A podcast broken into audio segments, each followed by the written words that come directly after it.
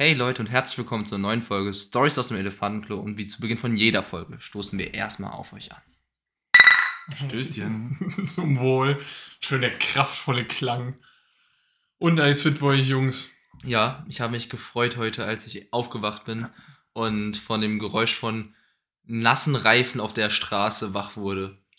Weil es endlich geregnet hat. Ach so, Ich ja. habe mich, ich hab mich wie so ein Rentner gefühlt und habe gesagt, so, ja, es hat endlich geregnet. ja, ich habe gestern, äh, gestern Nacht habe ich das noch mitbekommen, als es angefangen hat zu regnen und ich habe mich sehr, auch sehr gefreut, weil das Geräusch einfach auf den Dachfenstern hier übel nice ist. Das ist so ein sehr beruhigender Klang. Ich bin auf meiner Couch eingeschlafen und bin um. Also ich bin so um halb zwei, zwei eingeschlafen, bin um 10 Uhr aufgewacht. Also ich Auf bin der halt, Couch. Ja, ja, ich bin halt also am Abend eingeschlafen und, da, und hab halt anscheinend mein Körper hat nicht mehr registriert, dass das ein Nickerchen werden könnte, sondern hat einfach akzeptiert, jetzt ist Schlafensuhrzeit. Der ist müde. Dann bin ich um 10 Uhr aufgewacht, so, wo, wo bin ich?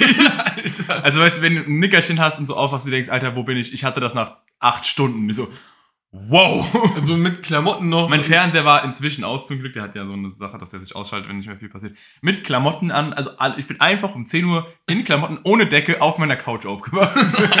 War bestimmt richtig erholsam. Ey, ganz ehrlich, es war mit der erholsamste Schlaf, den ich seit langem hatte. Vielleicht ich, solltest du das öfter mit ich, Klamotten ich, weiß auf der nicht, ich weiß nicht warum, aber irgendwie hat sich. Ich bin, ich bin von selbst um 10 Uhr aufgewacht. Vielleicht dadurch, dass ich nicht von einem Wecker geweckt wurde, I don't know. Aber es hat sich so erholsam angefühlt. Also war nicht so, dass ich jetzt heute tatsächlich wacher war, aber es war deutlich leichter aufzustehen, sagen wir so. Ja, Jetzt die Nacht legt sich Josh direkt wieder auf die Couch und hofft, dass es nochmal passiert. In Jeans und allem. ja. Also ich Nur habe noch so ab jetzt. ich hab heute gekonnt verpennt, weil ich bin das erste Mal so um Viertel nach acht oder acht so wach geworden. Josh stirbt währenddessen kurz im Hintergrund. Demnächst sind es noch zwei Leute hier im Podcast, aber äh, ja. Und dann habe ich so gucken auf die Uhr, ja, ich kann auch eine Stunde schlafen. Yep, ich habe länger als eine Stunde geschlafen. Ich habe schön bis 10 Uhr lang gepennt. Ich hatte um Viertel nach 10 Uni. Hä, was ist mit weg? Also Wecker einfach weg, ausgemacht, als du das erste Mal aufgewacht bist oder gar keinen erst gestellt? Gar kein erst gestellt, weil ich normalerweise, also die letzten fünf Wochen, Gefährlich. die letzten fünf Wochen bin ich halt immer so Jo, du lebst auf Risiko, Ich Alter. Das- vertraue meinem ist- Körper da Es nicht. hat, es hat die letzten fünf Wochen komplett funktioniert, ja? ja, aber irgendwo musst du ja mal damit angefangen haben. Du musst ja am Anfang auch mal in einer Woche gedacht haben, heute kein Wecker. Vor allem, ich bin wohl eher das Gegenteil davon. Äh, Ich wache normalerweise von alleine zwischen halb zehn und zehn auf. Und wenn ich um 12 Uhr in der Uni sein muss, stelle ich mir trotzdem einen Wecker auf 10 Uhr 20 in der Regel. Weil ich trotzdem denke, okay, es könnte sein, dass du random eine Stunde länger schläfst als sonst. Und bei mir ist es was Besonderes, wenn ich ohne Wecker aufwache. Also, Ja, klar, warum? Ich habe das dieses Semester ähm, nur bei der 8 Uhr und 10 Uhr Veranstaltung äh, mittwochs gemacht. Für Donnerstags habe ich ihn, äh, nee, für Freitags 10 Uhr habe ich irgendwie mir keinen Wecker gestellt, weil ich nie, bisher immer so von alleine aufgewacht bin. Naja, ich, ich habe ich hab, Ja. ich, ich hab halt mies verpennt. Leben. Ähm, deswegen, what? deswegen, deswegen war ich dann heute zehn, also zehn Minuten zu spät in der Uni, weil ich dann irgendwie noch gerade so schnell umgezogen, Katzenwäsche und sowas und dann in die Uni gesprintet bin. Aber ich habe mich so unerholt gefühlt heute den ganzen Tag, weil ich erst so sechs Stunden geschlafen habe, weil ich bin so gegen zwei ins Bett und danach nochmal so anderthalb, zwei Stunden und irgendwie, ich hänge schon den ganzen Tag so ein bisschen hinterher und denke so, oh, Bett.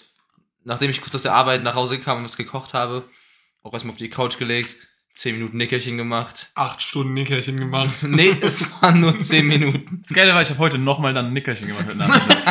Auch in Klamotten?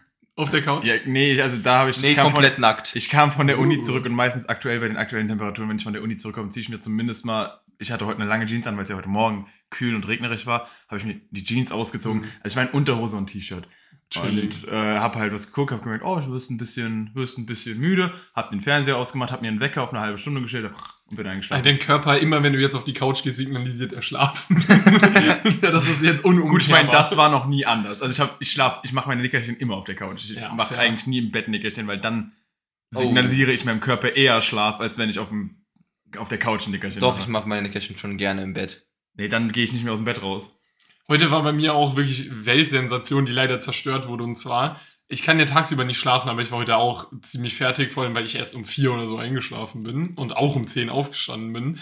Äh, und bei mir war das dann so, dass ich auf der Couch eingepennt bin. Also das passiert legit nie. Und dann meine Freundin dachte so, da das nie passiert, hat sie nicht damit gerechnet, ist einfach ins Zimmer reingeschoben, lalala, hat mich zugelabert und dann bin ich davon wach geworden und ich war so, ich hatte zu dem Zeitpunkt zehn Minuten geschlafen. Ich hätte super gerne gewusst, weil ich hatte gemerkt, dass ich müde werde, hatte mir einen äh, Wecker gestellt.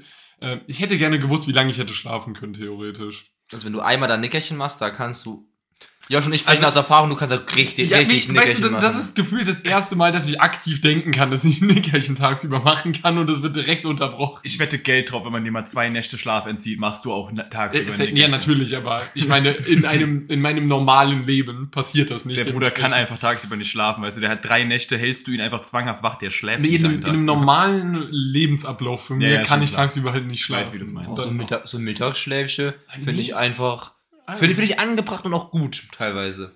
Aber ich glaube, genug vom Schlafen gesprochen, beziehungsweise vielleicht können ja die ein oder anderen nach den Geschichten, die wir euch jetzt erzählen, nicht mehr schlafen. Was eine Überleitung. Oh ja, weil wir machen eines meiner Lieblingsformate wieder, was ich glaube das letzte Mal an Halloween äh, war, Genau. nämlich One Truth, One Lie. Schon Und- acht Monate her, Alter. Ich glaube, das ist, ich glaube, das letzte Mal war wirklich an Halloween. Äh, für alle Leute, die das Konzept nicht kennen, wir haben, jeder von uns hat eine Geschichte sich rausgesucht, die der Wahrheit entspricht und eine Geschichte, die frei erfunden ist oder zumindest nur ganz, ganz wenige Wahrheitselemente besitzt, sodass man nicht mehr davon sprechen kann, dass es wirklich sich um eine wahre Geschichte handelt. Und ähm, die werden dann von uns vorgelesen. Also jeder stellt beide Geschichten vor und dann müssen die anderen beiden erraten, ähm, was die richtige und was die gelogene Geschichte ist. Das war in den letzten Folgen, war ich mal extrem schlecht darin, ähm, war mindestens einmal falsch. Die anderen beiden hatten schon einen Clean Sweep gehabt und hatten schon beide Sachen richtig gehabt. Mal schauen, ob ich es dieses Mal schaffe oder nicht. Und ich würde sagen, wenn ich mir so in die Runde gucke, hat irgendwie keiner so richtig den Ausdruck des Anfangs. Deswegen beschließe ich jetzt, dass Josh anfängt. Okay. Fool us. Lasset mich in meine Erzählerposition aufsetzen. Ähm, welche Geschichte mache ich denn zuerst? Eins oder zwei? Zwei. Okay. Eins. Was? Pech gehabt. Drei. Lars hat zuerst geantwortet. In 1971 war eine junge Frau Passagier eines Flugzeugs, welches inmitten des Fluges von einem Blitz getroffen wurde. Das Fl Flugzeug zerriss in der Luft, wodurch die Frau mit nicht viel mehr als ihrem Sitz im peruanischen Dschungel einschlug. Sie überlebte den Absturz magischerweise mit mittelschweren Verletzungen. Die folgenden neun Tage überlebte sie alleine im Dschungel mit Süßigkeiten, die sie an der Absturzstelle fand, und dem Wasser eines Bachs, auf den sie im Dschungel stieß. Am achten Tag befielen Maden ihre Wunden, was sie versuchte mit Benzin, welches sie in einem verlassenen Lager fand, zu desinfizieren. Am Ende der neun Tage wurde sie von Holzfällern gefunden und zu einem Krankenhaus gebracht. Sie war die einzige Überlebende ihres Fluges. Da sind so viele random Dinge in dieser Geschichte drin, aber ja, mach erstmal die zweite. Die Süßigkeiten haben mich ein bisschen aus dem Konzept gebracht, die random da rumliegen im Urwald. Aber okay. An der Absturzstelle halt. Ja. Zweite Geschichte. In 1998 entschied sich ein Schüler in Schottland für ein Schulfilmprojekt, eine Dokumentation über einen alten Mordfall in seiner Heimatstadt zu drehen. Damals stellte sich heraus, dass ein junger Mann Touristen des Ortes entführt hat und in seinem Keller tötete. Dies geschah mit acht Touristen und endete damit, dass ein Polizist sein Haus fand, weshalb der Täter dem Polizisten in die Schulter schoss, bevor er sich selbst das Leben nahm. Bei der Recherche für seine Dokumentation besuchte der Schüler das alte Haus des Täters, um Aufnahmen zu sammeln. Hierbei stieß er auf alte Kassetten, auf denen Videos der Taten zu finden waren. Was der Schüler nicht erwartete, war, dass er seine Eltern auf den Videos als Komplizen erkannte. Es stellte sich heraus, dass der Täter vor 19 Jahren nicht alleine, sondern mit den beiden Eltern des Jungen zusammen die acht Touristen umgebracht hat. What the fuck? Also der hat. Der wollte eine Doku über diesen ganzen Bums drehen und hat dann rausgefunden, dass der Typ, der das gemacht hat, das mit seinen Eltern zusammen gemacht hat. Yes, der Vater war zu dem Zeitpunkt schon tot, aber die Mutter hat noch gelebt. Mhm. Mhm. Also, okay. Die Handlung ist super nah an dem Film ran, von dem ich schon mal gehört habe. irgendwie. Welche jetzt? Also die von die zweite? Ja, aber die. Welcher Film? Oh, das ist. das, der wurde ausgezeichnet mit einem Preis von einem der schlechtesten Filme aller Zeiten. äh, da geht es da geht's nämlich um, die Geschichte ist fast eins zu eins genauso wie jemand eine Doku über so Fälle drehen und dann stößt er auf einen Typen, der das halt macht, nur der Unterschied ist, dass der dann das nächste Opfer wird. Das ist so der einzige Unterschied. Gut, wirklich ähnlich ist das jetzt nicht. Naja, der hat auch versucht, eine Doku zu drehen, hat dann auch die Mat Filmmaterialien gefunden, hat darüber rausgefunden, was es ist, nur dass er dann nicht rausfindet, dass seine Eltern das waren, sondern der Typ es alleine gemacht hat. Also der, ich meine, die erste Hälfte dachte ich die ganze Zeit, okay, das ist dieser Film einfach nur. Und dann kam der Teil mit den Eltern, weil das, den gab es in dem Film nicht. Also reden wir mal über die erste Geschichte, dass Personen einen Flugzeugabsturz, warum auch immer, überleben, kommt vor. Also der unglücklichste Mensch der Welt oder sowas, ich glaube, der hat irgendwie vier Flugzeugabstürze überlebt. Aber ist er damit nicht auch irgendwie der glücklichste? Ja, ich weiß jetzt nicht, wie man das dann in diesem Fall definiert, aber es passiert schon durchaus, dass man einen Flugzeugabsturz, weil man irgendwie lucky auf irgendwelche Bäume fällt, äh, überleben kann. Diese, dieser Fakt ist, wirkt zumindest schon mal realistisch. Okay, jetzt sind da halt Süßigkeiten im Urwald wegen des Absturzes, dadurch ernährt sie sich. Okay, sie kennt wahrscheinlich sich nicht in der örtlichen Flora und Fauna aus, weswegen sie davon absieht, irgendwelche Beeren zu essen, weil sie ist immer noch im Dschungel und im Dschungel gibt es so viel, so viel Obst und was da rumfliegt, was man theoretisch essen könnte, aber sie meinte wahrscheinlich, nee, kein Bock drauf, mache ich nicht. Maden, die Wunden, würde ich als realistisch bezeichnen. Das ist Ich finde, die Geschichte an sich hat viele Sachen, die realistisch sind, aber das ist so random aneinander geklatscht mit, das sind dann Süßigkeiten am Unfallort und dann in der Lagerhalle findet sie Benzin, was sie dann benutzen Keine kann. Lagerhalle in einem verlassenen Lager, also so im Sinne so. von so einem Camp. Ach so. wahrscheinlich von irgendeinem Holzfällercamp, Äh, wie sie am Ende ja auch gefunden wird. Ich meine, sie wird einen Tag später von Holzfällern gefunden, also ist es nicht zu unrealistisch. Also ich, kann's, ich, kann mir, da- ich kann mir die Geschichte vorstellen. Die andere ich auch. wirkt, mir, wirkt ein bisschen abstruser, so von wegen die einzelnen Handlungen hintereinander wirken eher unrealistischer, würde ich sagen. Ist das jetzt für mich ein Kriterium dafür zu sagen, die eine stimmt eher und als die andere? Nö. Keine Ahnung, ich habe jetzt sehr viel geredet. Schwierig. Wie gesagt, für mich ist es halt schwierig. Die erste Geschichte ist unwahrscheinlicher, aber ist an sich in sich schlüssiger ohne random Details und die andere ist an sich wahrscheinlich, aber ich finde, die Sachen sind komisch aneinandergereiht.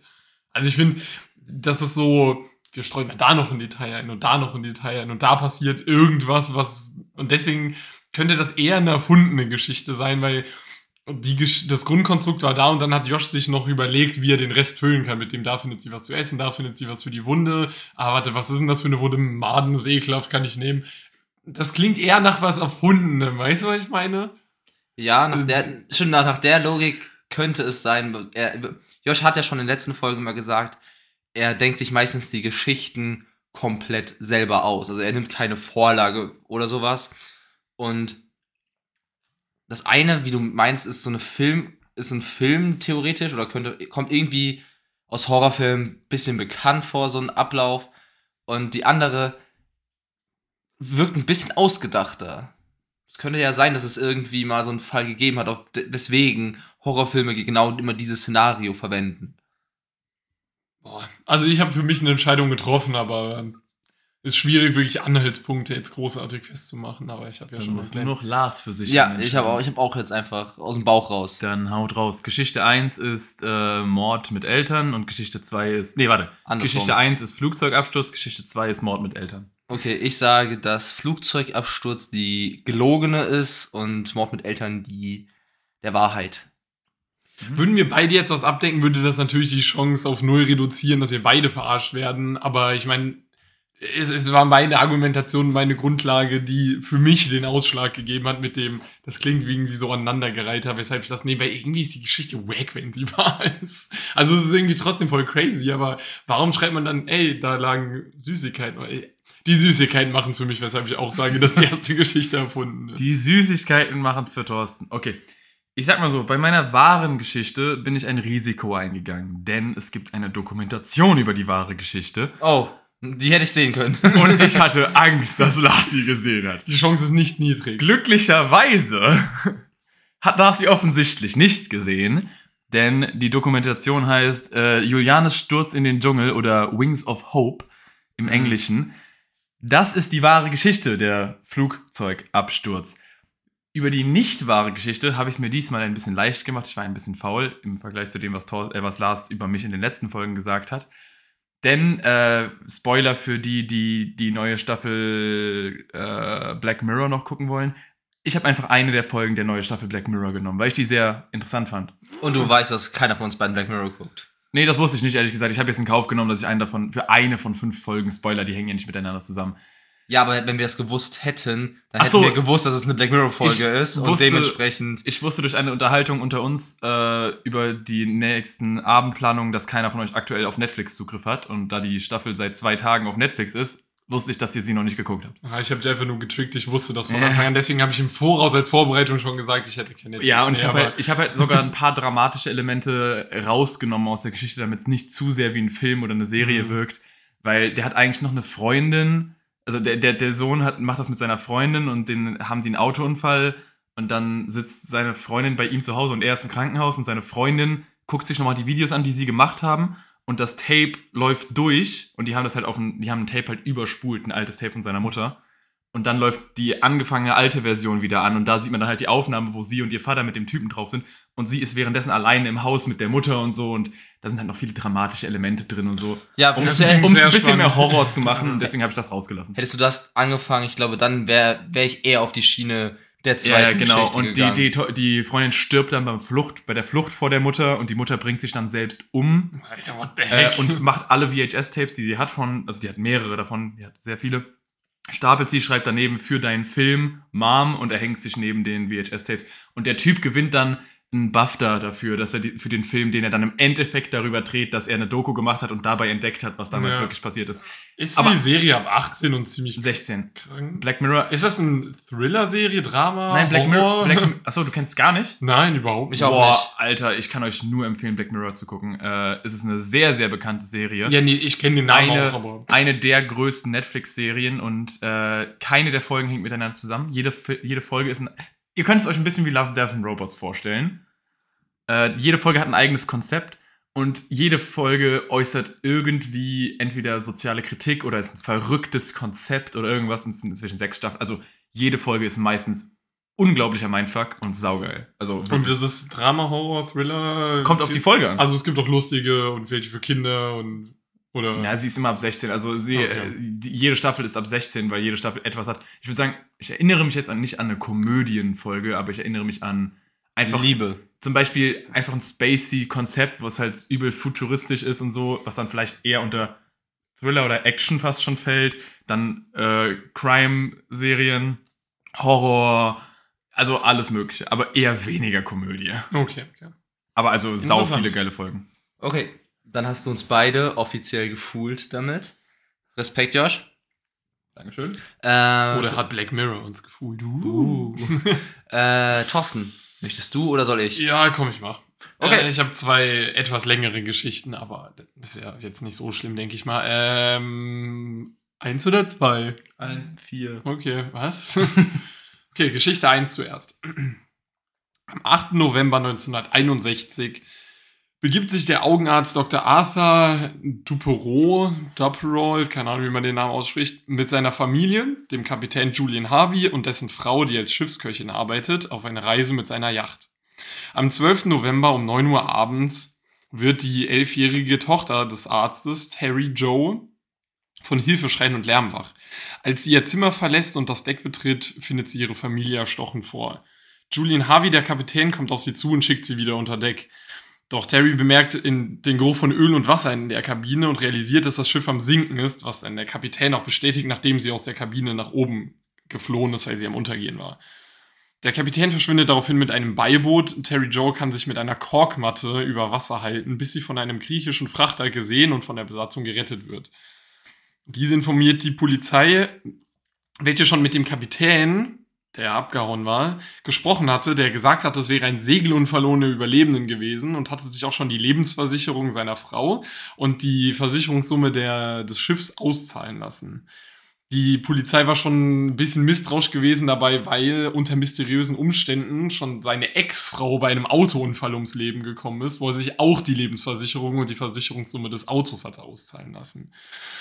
Ähm, die Polizei informiert daraufhin den Kapitän Harvey, ähm, dass noch jemand anderes den Segelunfall überlebt hatte und sie gerne eine Zeugenbefragung machen würden. Ähm, woraufhin sich der Kapitän äh, selbst umbringt. Ähm, und im Nachhinein wird dann rekonstruiert, dass es wahrscheinlich so war, dass er halt seine Frau umgebracht hatte, um die Versicherungssumme zu bekommen und dass aber die Familie, also die Eltern von Terry Joe gesehen hatten und er daraufhin dann halt die Familie umgebracht hat. Warum er Terry Joe verschont ist, bis heute ungeklärt. Okay. Ja, weil er hätte sie Ja, ja, auch einfach umbringen können, aber warum auch immer hat er sie leben lassen. Okay, Geschichte 2. Am 5. Juni 1987 machte sich die 17-jährige Theresa Ann Beer mit ihrem Onkel auf zu einem mehrwöchigen Wandertrip in den Wäldern Kaliforniens, wo sie in einem Holzhaus von ihrem Onkel mit dem zusammen wohnt. Nachdem sie äh, ungewöhnlicherweise nicht wie sonst zweimal pro Woche in den Supermarkt in einer in der nahegelegenen Kleinstadt erschienen, wurden die örtlichen Behörden verständigt. Und ähm, die Polizei ist daraufhin ausgerückt und hat in dem Holzhaus nur den völlig verwirrt wirkenden Onkel vorgefunden, der kaum ansprechbar war. Später, als es dann wieder ein bisschen klarer war, hat er ausgesagt gegenüber der Polizei, dass Theresa draußen am Lagerfeuer an einem der Abende davor von Bigfoot verschleppt wurde. Äh, eine Flächenfahndung konnte Theresa nicht ausfindig machen und es gab auch zunächst keine Hinweise, die auf irgendwas gedeutet hätten.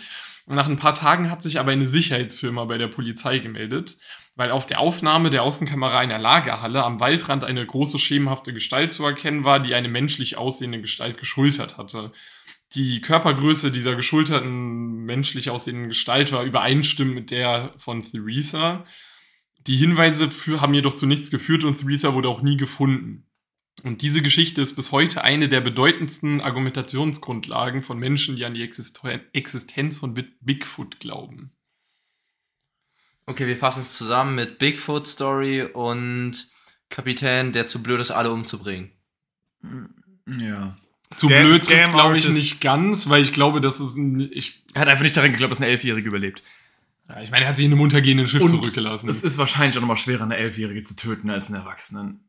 Ja, okay. Wobei man dazu sagen muss, in der Familie, ja, es waren zwei Erwachsene, aber den kleinen Bruder von ihr, der noch jünger war, den hat er umgebracht. Der war sieben oder so. Das ist spannend. Ja, Das aber ist- dieses elfjährige Mädchen nicht. Also ich würde sagen, dann doch wirklich zu dumm. Ja.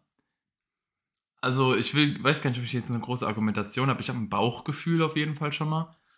Mm, Also diese Bigfoot Story könnte legit eins zu eins so passiert sein. ja, ich meine, das ist halt der Punkt. So, die zweite Story hat mich jetzt nicht großartig so, was? Ja. Das ist passiert. Wow. Was dann halt passiert hier jeden Tag. was, was dann halt schade wäre, wenn sie die erfundene wäre, dann hätte ich gedacht, so hätte man ein bisschen was Spannenderes erfinden können.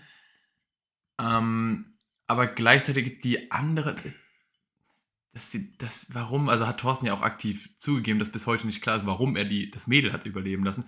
Vielleicht, das Boot war ja schon am Untergehen, vielleicht hat er in dem Moment einfach nicht mehr die Zeit, hat gesagt, geh einfach wieder runter und dachte, du gehst mit dem Boot unter, ich muss mich jetzt drum kümmern, wie ich hier runterkomme. Und deswegen so aus Zeitstress. Ich habe keine Ahnung. Ja, aber ja gut, er hätte sie ja auch einfach nehmen Ja, können, auf dem Boot, auf dem, sie auf dem Boot umbringen können, ohne dass da Blut entsteht und sie Ja, komm, komm, wir fliehen. Und runterwerfen. so. Ja, also das ist ja, ist es legit nicht schwierig, sie dann zu retten, Anführungszeichen, sie aber auf diesem Rettungsversuch umzubringen und dann komplett äh, ohne Gefahr sozusagen die, das ganze Geld zu kassieren. Ich finde, das hat, hat auch schon wieder was von, nicht unbedingt einem Film, aber ich, na doch, also es, es hat irgendwie was so Dramatisches, Inszeniertes, dass ich mir vorstellen könnte, dass es irgendwie vielleicht von etwas inspiriert ist in die Richtung. No, also das ist nicht Mhm. echt. Deswegen, ich habe für beide Argumente, nee, eigentlich nicht. Ich habe eigentlich, also ich habe mich entschieden. Ich noch nicht. Ähm, Ich könnte gerne Ach, Nachfragen nee, nee, nee. stellen. Also Ja, wenn ihr noch irgendwas wissen wollt, vielleicht ich weiß über beide Geschichten ja vieles. nee, also ich würde sagen, Aus unterschiedlichen Gründen. Eins aus Information und eins von ausgedacht. also ich würde, ich habe auch, auch eine Intuition, ich gehe der einfach nach. Ich sage, die Bigfoot-Story stimmt. Okay. wieder gleiche Argumentation wie Thorsten vorhin. Es wäre jetzt natürlich klüger abzudecken. Aber meine Argumentation ist, wie gesagt, wenn Thorsten eine Story erfindet und die Bigfoot-Story erfunden hat, fände ich es ein bisschen wack. Äh, Cool, dass du mich jetzt frontest, wenn das die erfunden ist. Es wird nicht die erfundene sein, denn Thorsten ist kreativer. Und Thorsten hat so viele Infos zu dieser einen Geschichte gehabt, die er auch mal wie, immer wieder so begeistert reingedrückt hat. Übrigens, nee, der siebenjährige Sohn, der, der ist auch gestorben. Also es wirkte einfach. Aber ist das dann nicht eher wahrscheinlich, dass die wahr ist? Nee, ich glaube, du hast einfach unnötig viele Details erfunden, weil du wirken wolltest, als wüsstest du viel darüber, weil genau der Eindruck entstehen sollte, den du jetzt gerade geäußert hast. Schön, wie ihr beide schon siegessicher nickt. Nee, nein, ich, ich, ich meine nur so, eine Lüge wird ja immer dann, sozusagen eine gute Lüge besteht aus vielen Details. ja, aber und dann ist ja eine schlechte Lüge, weil es dann meistens Nein. offensichtlich ist. Wenn viele Details sind, ist es ja meistens gelogen. Es ist eine bekannte Theorie, also nicht eine bekannte Theorie, es ist eine bekannte Sache, dass Menschen, die lügen, zu viel reden. Also, dass sie Hm. immer mehr Details erfinden, weil sie sichern wollen. Das ist bekannt. Ähm, psychologisch aus irgendeinem Grund, weil sie halt überkompensieren. Ich sage nicht, dass ich siegessicher bin. Ich habe nur leider keinen anderen Anhaltspunkt. Und sagen wir mal so, die Bigfoot-Geschichte ist auch nicht wack, aber vielleicht liegt das eher an subjektivem Empfinden. So Bigfoot-Stories catchen mich einfach nicht so sehr, wenn man die schon sein ganzes Leben lang hört. Deswegen fand ich sie halt nicht so spannend. Deswegen hoffe ich, dass sie wahr ist, weil ich dir mehr zutraue, was Erfindung angeht. Und das mit dem Mädel ergibt so wenig Sinn für mich, dass ich einfach denke, das hast du gemacht, damit du einen Beobachter hast, der über die Geschichte erzählen kannst. Du musstest ja irgendwie einen Beobachter erfinden. Aber dann frage ich mich, warum du nicht gesagt hättest, sie hat sich versteckt und er hat sie einfach nie gefunden. Das ist halt komisch, dass du eine Story erf Oh, vielleicht überlege ich doch noch andersherum. dass du eine Story erfindest, in der das Mädchen ihn entdeckt mit Leichen und er sie wieder runterschickt. Dass, dass du das erfindest, anstatt einfach anderen Weg zu erfinden, wie sie herausfindet, dass das passiert ist oder wie sie das mitbekommt. Dass sie es durch ein Fenster mitbekommt oder dass sie halt so heimlich zugucken, dann sich versteckt schnell im Boot, während sie das sieht. Das, was, naja, das war ja, dass sie die Hilfeschreie gehört hat und deswegen auf Deck gegangen ja, aber dass ist. er sie wieder runterschickt, dass du das erfindest, das denke ich mir so, dass er sie dann nicht umbringt, sondern dass er sie wieder runterschickt, ergibt so wenig Sinn. Das heißt, das ist dann wieder so ein Detail, das wahr sein könnte, weil es nicht viel Sinn ergibt, das zu erfinden. Das kann sein. Aber ich bleibe bei meinem ursprünglichen Bauchgefühl. Okay, also ihr sagt beide, dass die Bigfoot-Story stimmt und die erste Geschichte erfunden ist. Dann könnten Yes. wir heute vielleicht schaffen, einen Run zu bekommen, dass niemand irgendeine Geschichte richtig rät, weil die Bigfoot-Geschichte ist erfunden und die andere Geschichte ist wahr. Äh, warum ich das gefunden habe, ich habe die um einen Mordfall, der nie gelöst werden konnte, herum aufgebaut, die Bigfoot-Story, weil ich die Geschichte übel abgefuckt finde und Safecall, der Onkel hat seine, oder der, das war nicht mal ihr Onkel, das war irgendeine Story von einem Mädel, die mit einem Erwachsenen wandern gegangen ist und der einfach irgendwas mit Bigfoot noch behauptet hatte, alles andere war erfunden. Ähm, wo ich dachte, der wurde einfach laufen gelassen, weil die nicht nachweisen konnten, ob sie jetzt so, ja, Bigfoot gut war es wahrscheinlich nicht, aber sie auch nichts nachweisen konnten. Also es war ein übel ekelhafter Mordfall einfach nur. Aber die erste Geschichte, ich habe da sogar noch Details weggelassen. Also ich hatte noch mehr Informationen über den Ablauf von dem ganzen, von den Morden, von dem, was mit dem Kind passiert. Und wirklich niemand weiß, warum er das Mädel hat leben lassen. Er hat die wirklich einfach, er hat gesagt, okay, und er hatte seine Ex-Frau schon umgebracht, das mit dem Auto, äh, nämlich in so eine, von einer Brücke runtergefahren, wo halt ein Fluss drunter war. Und äh, wo schon die Sachermittler gesagt hatten, eigentlich musst du zu einem bestimmten Zeitpunkt vorher schon rausspringen aus dem fahrenden Auto, damit du das überleben kannst. Da waren die, und dann hatte er da seine Frau umgebracht und das wurde vom Vater beobachtet. Und der Vater wurde daraufhin umgebracht und das haben dann andere mitbekommen. Dann hat er halt die ganze Familie, nur halt das eine Mädel nicht, warum auch immer. Und dann ja, als die dann mit der Polizei gesprochen hat, wollten die halt nochmal, haben die gesagt, hey, kannst du nochmal kommen? Und dann hat er sich halt selbst umgebracht. Das ist eine übel abgefuckte Geschichte auf jeden Fall. Wo ich nur so dachte, Alter, manche Leute, vor allem, vor allem die Versicherungssumme waren 20.000 Dollar. Ist jetzt nicht mal so, als würde man über einen Millionenbetrag reden. Nee. Also, das waren 20.000 Dollar. Aber gut, wenn du die Frau dann halt auch wirklich nicht liebst. Klar, es dann ist okay. sagen wir mal so, für 20.000 Menschen, äh, für 20.000 Dollar bereit sein, Menschen umzubringen, ist schon absolut crazy. Aber wenn du dafür krank genug bist, so dann, ja. Ja, deswegen, weil ich dachte auch, als ich die Summe dann gelesen habe, ich hatte, dachte so, 20.000, so wenig. Also, das ist einfach nur, naja. Good job, pissig! die pissig, genau. Good job, Thorsten. Äh, dann habe ich noch meine beiden Geschichten. Und hast vor allem jetzt Performance-Druck. Vor allem das. Witzige ist, Lars hat ja schon vorher gesagt, dass er immer verkackt. Jetzt waren beide doppelter Fool hintereinander. Wenn du jetzt Ja, beide ich- richtig raten, wäre es irgendwie witzig wegen dem Intro. Ich stehe dazu. Also, eins oder zwei? Eins. Eins. Okay. Alfred Packer diente ab April 1863 kurzzeitig in der Infanterie der Nordstaaten im Bürgerkrieg. Acht Monate später wurde er aufgrund gesundheitlicher Schwierigkeiten ausgemustert. Er versuchte später nochmals in einer anderen Einheit aufgenommen zu werden, jedoch aus denselben gesundheitlichen äh, Begründungen abgelehnt. Schließlich versuchte er im äh, Anschluss sein Glück als Goldsucher. Im November 1873 gehörte er zu einer Gruppe von insgesamt 21 Männern, die in Provo, Utah verließen, um in Breckenridge, Colorado Gold zu suchen. Gegen ausdrücklichen Rat der Bevölkerung äh, brachen Packer und fünf weitere Männer nach Gunnison auf. In einem Schneesturm verliefen sich die Gruppe in den Rocky Mountains und wurden eingeschneit. Packer war der Einzige, der nach 66 Tagen wieder zurück in die Zivilisation fand. Sein Zustand war besser, als man hätte es erwarten können. Zu der Zeit machte er unterschiedliche Aussagen. Zunächst behauptet er, mit Kaninchen und Bären überlebt zu haben. Jedoch nach kurzer Zeit, weil keinem ihm wirklich glaubte und vor allem, weil in seinen Taschen Geld und persönliche Eigentümer der Gefährten gefunden wurden, änderte er seine Aussage. Die zweite Aussage bestand darin, dass sich die Gruppe geeinigt hat, dass falls einer stirbt, der Rest sie auch essen darf und dementsprechend äh, überleben konnte. Nach einer Erkundungstour ähm, kam Packer zurück und wurde von einem der Gefährten angegriffen. Den erschoss er in Notwehr und verspeiste ihm im Anschluss. Also das war die Story, die er dann erzählt hat, die abgedatete Ja. Story. Okay. 1874, nachdem er sozusagen wieder in der, äh, unterschrieb Packer das Geständnis, wie nach der Version 2, und kam ins Gefängnis von Colorado. Kurze Zeit später brach er aus diesem aus und tauchte neun Jahre lang unter. 1883 wurde er aufgespürt und hatte unter dem Namen John Schwarze in Cheyenne, Wyoming gelebt. Er unterschrieb ein zweites Geständnis und wurde des Totschlags für schuldig befunden und zum Tode verurteilt. Dieses wurde jedoch 1885 rückwirkend aufgehoben und stattdessen zu 40 Jahren Haft verurteilt. 1901 wurde er begnadigt und arbeitete fortan in Denver als Postmann und Wachmann. Okay. Das war die erste Geschichte. Mhm. Die zweite Geschichte. Ich habe jetzt schon eine Theorie zu der ersten Geschichte. Maya Andreasen wurde 1863 in einem kleinen norwegischen Dorf geboren. Mit nur fünf Jahren wanderten ihre Eltern und ihre Schwester zusammen in den USA aus. Ihr Vater machte einen Schulladen in der kleinen Stadt Pearl River, Louisiana auf. Ihre Kindheit war unbeschwert und von der Liebe ihrer Mutter geprägt. Als Maya neun, neun Jahre alt wurde, verstarb ihr Vater an einem Herzversagen. Die Gerüchte, dass ihre Mutter den Ehemann vergiftet haben soll, um die Lebensversicherung zu kassieren, witziger Fakt, es geht hier auch um eine Lebensversicherung, ähm, hielten sich so lange, dass die Familie 1874 nach Wiggins, Louisiana, umzogen.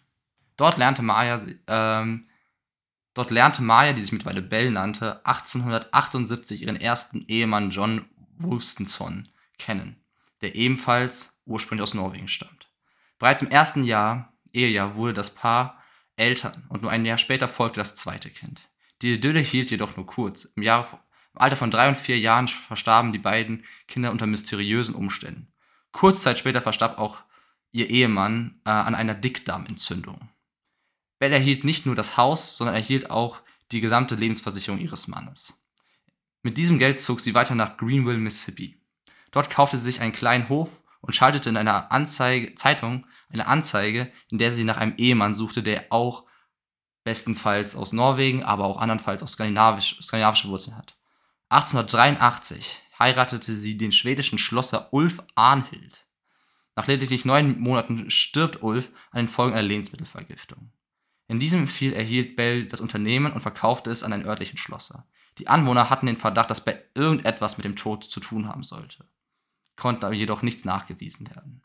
Sie verkaufte den Hof und zog weiter nach Arkadelphia, Arka Arkansas. Wollte gerade Arkansas sagen. Hier lernte sie 1884 den Gaststätteninhaber Mar Martin Brown kennen. 1886 wird ihr gemeinsamer Sohn geboren. Bell und Martin leben glücklich bis zum Jahre 1889, bis ein Unfall sowohl den Sohn als auch Martin ins Grab befördern. Auch in diesem Fall bekommen Bell alle Besitztümer und die Lebensversicherung. Aufgrund der Vor äh, Vorgeschichte äh, fängt an die Polizei und die örtlichen Behörden an zu ermitteln. Es können jedoch keine Beweise gefunden werden, die Bell mit irgendeinem dieser Geschehnisse in Verbindung setzt. Nach der Untersuchung verlässt sie den Ort und äh, es wird ein paar Jahre still um Bell. 1902 heiratet sie in Branson, Missouri, einen Lehrer. Auch dieser stirbt kurzer Zeit später an Folgen einer Lebensmittelvergiftung. Hier kann jedoch die Polizei ein Gift nachweisen, was sie ins Essen gemischt hat. Bell wird im Februar 1903 zum Tode verurteilt. Sie erhielt den Titel die wandernde schwarze Witwe und stirbt endgültig im Oktober 1903 durch den elektrischen Stuhl.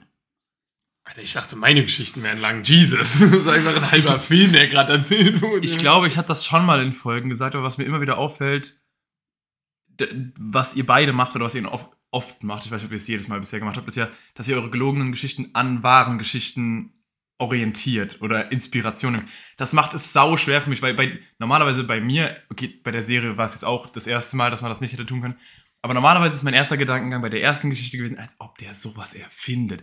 Aber wenn er halt eine, irgendwo eine Inspiration hat und dann einfach gewisse Details ändert, dann, äh, ja, ich weiß, beide Geschichten sind so fucking detailreich. Ich fand die bei der ersten Geschichte, das klang für mich, weil ich weiß, dass Lars das schon mal gemacht hat, wieder nach dem Fall, dass er nach äh, irgendwie auf Google Maps oder nach Orten gegoogelt hat und so typische Stadtnamen oder so, dann einfach, weil keiner dieses Provo Utah, dass er auf Google Maps gegangen ist oder einfach Orte irgendwo in der Gegend gegoogelt hat und so darauf gekommen ist, um seine Geschichte so zu. Ich finde, die zweite Geschichte hatte deutlich mehr künstlerische Elemente. Also im Sinne von, die, auf einmal hat die Namen, diese, diese, diese Mörderin. Es war noch was, was mir jetzt nicht mehr eingefallen ist.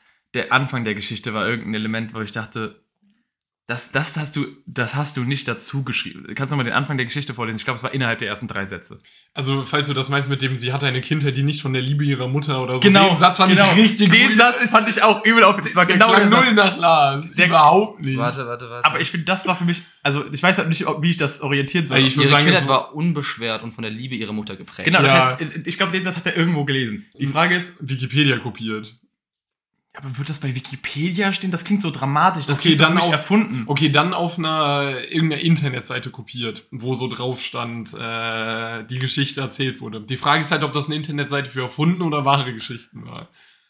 Ich finde, das meine ich, weil sie hat einen Namen und sie hat ihre Kindheit, das wirkt alles deutlich dramaturgischer. Hm. Und deswegen würde ich halt, tendiere ich dazu zu sagen, dass die Geschichte erfunden war. Die andere war trockener. Und das Also du meinst, die mit der wandernden schwarzen Witwe ist erfunden? Also weißt du was? Ich sage ja, wegen diesem Paar, ist, wie gesagt, beide sind verdammt äh, 1800, 1900, 1902, 1903, äh, mit 300 Jahreszahlen, allem. ähm, Das hat mich auch sehr verwirrt. es, es fällt mir sehr schwer, da ein Detail zu finden, an dem ich mich festklammern kann. Und ich finde halt, die hatten so viele dramaturgische Elemente. Aber gleichzeitig, was man natürlich als Gegenargument für diese dramaturgischen Elemente finden kann, ist, dass Lars niemals erfunden hätte, die durch die Liebe ihrer Mutter geprägt war. Ja. Aber ich glaube, dass es ein Film ist oder irgendwo, dass er das irgendwo gelesen hat. Das hat niemals. Also, ich sag, das ist die nicht wahre Geschichte, die schwarze Witwe. Jetzt, dadurch, dass ich selbst angesprochen habe, dass es auch einfach, dass es nicht nach Lars klingt, ist es halt irgendwie kontraintuitiv zu sagen, dass die nicht erfunden, äh, dass sie erfunden ist. Weil Lars dann ja irgendwo die Wörter herhaben muss. Aber ich bleibe dabei. Ich sag, die schwarze Witwe ist erfunden und das andere, der Typ, der, was hat der nochmal gemacht? Die Äh, andere gegessen. Ah ja, genau, der seine Geschichte geändert hat und immer wieder freigekommen ist und was auch immer und jetzt als Postmann arbeitet, die ist wahr. Also, mittlerweile lebt er nicht mehr, weil die Ja, ganze ja. Geschichte ist trotzdem noch 1860 passiert. Wer weiß, vielleicht verjüngt einen das, wenn man Menschenfleisch isst und er lebt immer noch. Ähm, nee, ich würde sagen, dass die erste Geschichte erfunden und die zweite war es, weil was jetzt für mich das Ausschlaggebende war, war, dass die erste so ein bisschen zusammengeklatschter gewirkt hat und ähm, so nach ich google mal Ortsnamen von Ortschaften in Amerika war und die zweite war so, die Formulierungen klangen für mich nach kopiert und mein Bauchgefühl sagt mir von einer Seite, die nicht erfundene Geschichten hat. Also äh, so eine Geschichte von man googelt so krasse Mordfälle oder sowas oder krasse Serienmörder und dann kommt die. Also ich ich kann mir das schon vorstellen, dass die irgend so ein Damals war ja die äh, Kriminaltechnik nicht auf so einem hohen Stand, dass die irgend so Haushaltsgift, sag ich jetzt mal, kannte, was sie einfach jedem untergemischt hat. Ich, der, das Einzige, was mich verwirrt hat, ist, warum sie nur Norweger umbringen wollte, wenn sie Norwegerin ist. Der Fakt hat, der klang weird. Ja, sie wollte norwegische. Ehemänner, aber die hat Ehemänner sie ja umgebracht. Ja, gut. Deswegen, das ist der, der Fakt hat mich kurz umdenken lassen, aber mein Bauchgefühl hat gesagt, äh, erste Geschichte war zweite erfunden. Ich vorhin hast du noch andersrum gesagt. Äh, nee, die erste Geschichte war die mit dem Kannibalen. Ja. Ja, dann erste Geschichte erfunden und zweite war, sorry. Also ich kann sagen, einer von euch beiden hat recht. Oh, wow. Also die Idylle, das klingt nicht nach mir, hast du gesagt. Das bin aber ich. Ich habe diese Geschichte erfunden. Ich habe mir zwar, ich bin auf eine Seite gegangen mit irgendwelchen komischen Geschichten und da war zumindestens der Titel äh, die wandernde schwarze Witwe genannt. Ich habe mir diesen Artikel aber nicht durchgelesen. Bedeutet, es kann jetzt theoretisch sein. Du hast den Satz komplett erfunden, dass die Kinder ja, von komplett, komplett. Ich habe die Junge, das Geschichte- klingt so null nach Ich habe die Geschichte komplett erfunden. Es kann sein, dass die Aber Rand- du hast nicht die wandernde schwarze. Was war mein anderes Argument? Der Name. Du hast nicht nein, die nein, wandernde nein, schwarze nein, Witwe. nein, das war der Titel dieser der, der, Ey, der Story. 50-50. Weißt du? Das so? war, das war der Titel der Story, die ich gelesen habe, dachte mir so, oh, damit kann ich was anfangen. Und dann habe ich mir gesagt, so, okay, Dave, da finde ich einfach eine Geschichte drumherum. Das kann jetzt irgendwie legit sehr nah an der wahren Geschichte dran sein. Ich weiß es dann nur halt nicht. Dementsprechend würde ich sagen, das ist dann für mich die gelogene Variante, weil das, diese Fakten, das stimmt bestimmt nicht. Ähm, aber auch da bin ich auf Google Maps gegangen und habe einfach ähm, geguckt, was für Orte gibt's denn überhaupt. Und mit am Reingang so, ah, fangen wir mal da an. Und dann habe ich einfach irgendwelche Orte rausgesucht, die mehr oder weniger in der Nähe sind. Ja. Und dann war es im Endeffekt in vier äh, Bundesstaaten. Äh, die Geschichte des Kannibalen stimmt. Und er hat im Endeffekt sogar einen Veteranen ähm, Grab bekommen. Hm. Also die Geschichte ist komplett weird und ich hätte so viel mehr Infos noch reinbringen äh, können, zum Beispiel, dass er Epilepsie gehabt hatte. Ja, gut, das ist jetzt nicht, nicht sonderlich relevant für die Geschichte. Nee, deswegen habe ich ein paar, ich habe ein paar ähm, Details rausgelassen, dass falls ihr mich fragt, ich darauf antworten kann. Ja. Aber ich fand's, ich fand sie irgendwie komisch, weil sie auch für mich so, hä? Warum?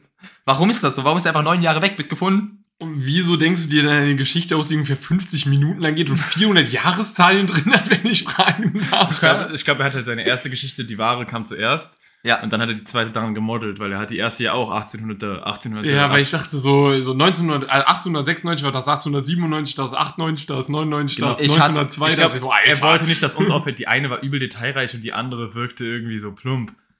Außerdem habe ich den Bus verpasst und hatte sehr viel Zeit an der Bushaltestelle, um die Jahreszahlen auszudenken. um mir zumindest ein Konstrukt aufzubauen. Und danach habe ich mir die, die äh, Lücken gefüllt mit irgendwelchen Details, die so nicht stimmen. Die Frage, konnten wir euch an der Nase herumführen? Oder habt ihr uns alle drei durchblickt? Weil diesmal war nur Josh einmal richtig, der Rest lag immer falsch. Ich wünschte, wir könnten diese X-Factor-Musik jetzt im Hintergrund haben. So, ja. Naja, Waren diese Geschichten wahr? Oder konnten wir euch an der Nase herumführen? Ich meine, es waren sicherlich welche dabei, die mehr richtig hatten als wir, weil das ist auch nicht schwer, aber. Ey, ich hatte euch Ei. beide reingelegt und eine richtig. Ich habe damit den besten Score, glaube ich. Ja. Ich war mit, damit der schlechteste mal wieder, weil ich war lag keinmal richtig und bei mir war jemand, war jemand richtig. das stimmt. ja. Ich bin aber nicht gut darin, aber es hat Spaß. Nicht jedem liegt, weißt du? Es- Aber mir hat es wieder Spaß gemacht, die ganzen Geschichten rauszusuchen, weil ja. man kann seiner Kreativität da ein bisschen freien Lauf lassen und man Das kann. nächste Mal bin ich kreativer und nehme nicht einfach eine Folge von der Serie. Du hast es dir einfach gemacht. ja, ich war ein bisschen faul, honestly. Ja. Ey, aber kann man auch mal machen. Und Ja. außerdem hat sich die Geschichte angeboten. Ich habe die Folge geguckt, dachte mir, weil wir wollen morgen One Truth One Lie machen. die Geschichte ist abgefuckt. Also die Folge. Wie gesagt, ich kann Black Mirror nur jedem, der es nicht geguckt hat, empfinden, weil jede einzelne Folge, und es sind sechs Staffeln, a fünf, sechs Folgen ungefähr, also 30 Folgen, es ist sau oft krasse die? Gesellschaftskritik zwischen 45 und 55 Minuten. Oh, eine schöne, Das sind immer so, immer so kurze Filme so gesehen. schöne Folgenlänge, würde ich auch Ja. sagen. Also es ist schon, ist schon wirklich wild. Ich hoffe, also wenn sonst keiner mehr was zu sagen hat, außer einer Serienempfehlung, ähm, hoffe ich, es hat euch Spaß gemacht, so wie es mir Spaß gemacht hat. Und dann bleibt auch nicht mehr so viel zu sagen, außer Kuss auf die Nuss. Küsschen aufs Nüsschen Spread love, not hate. und ciao bis zum nächsten Mal. Tschö.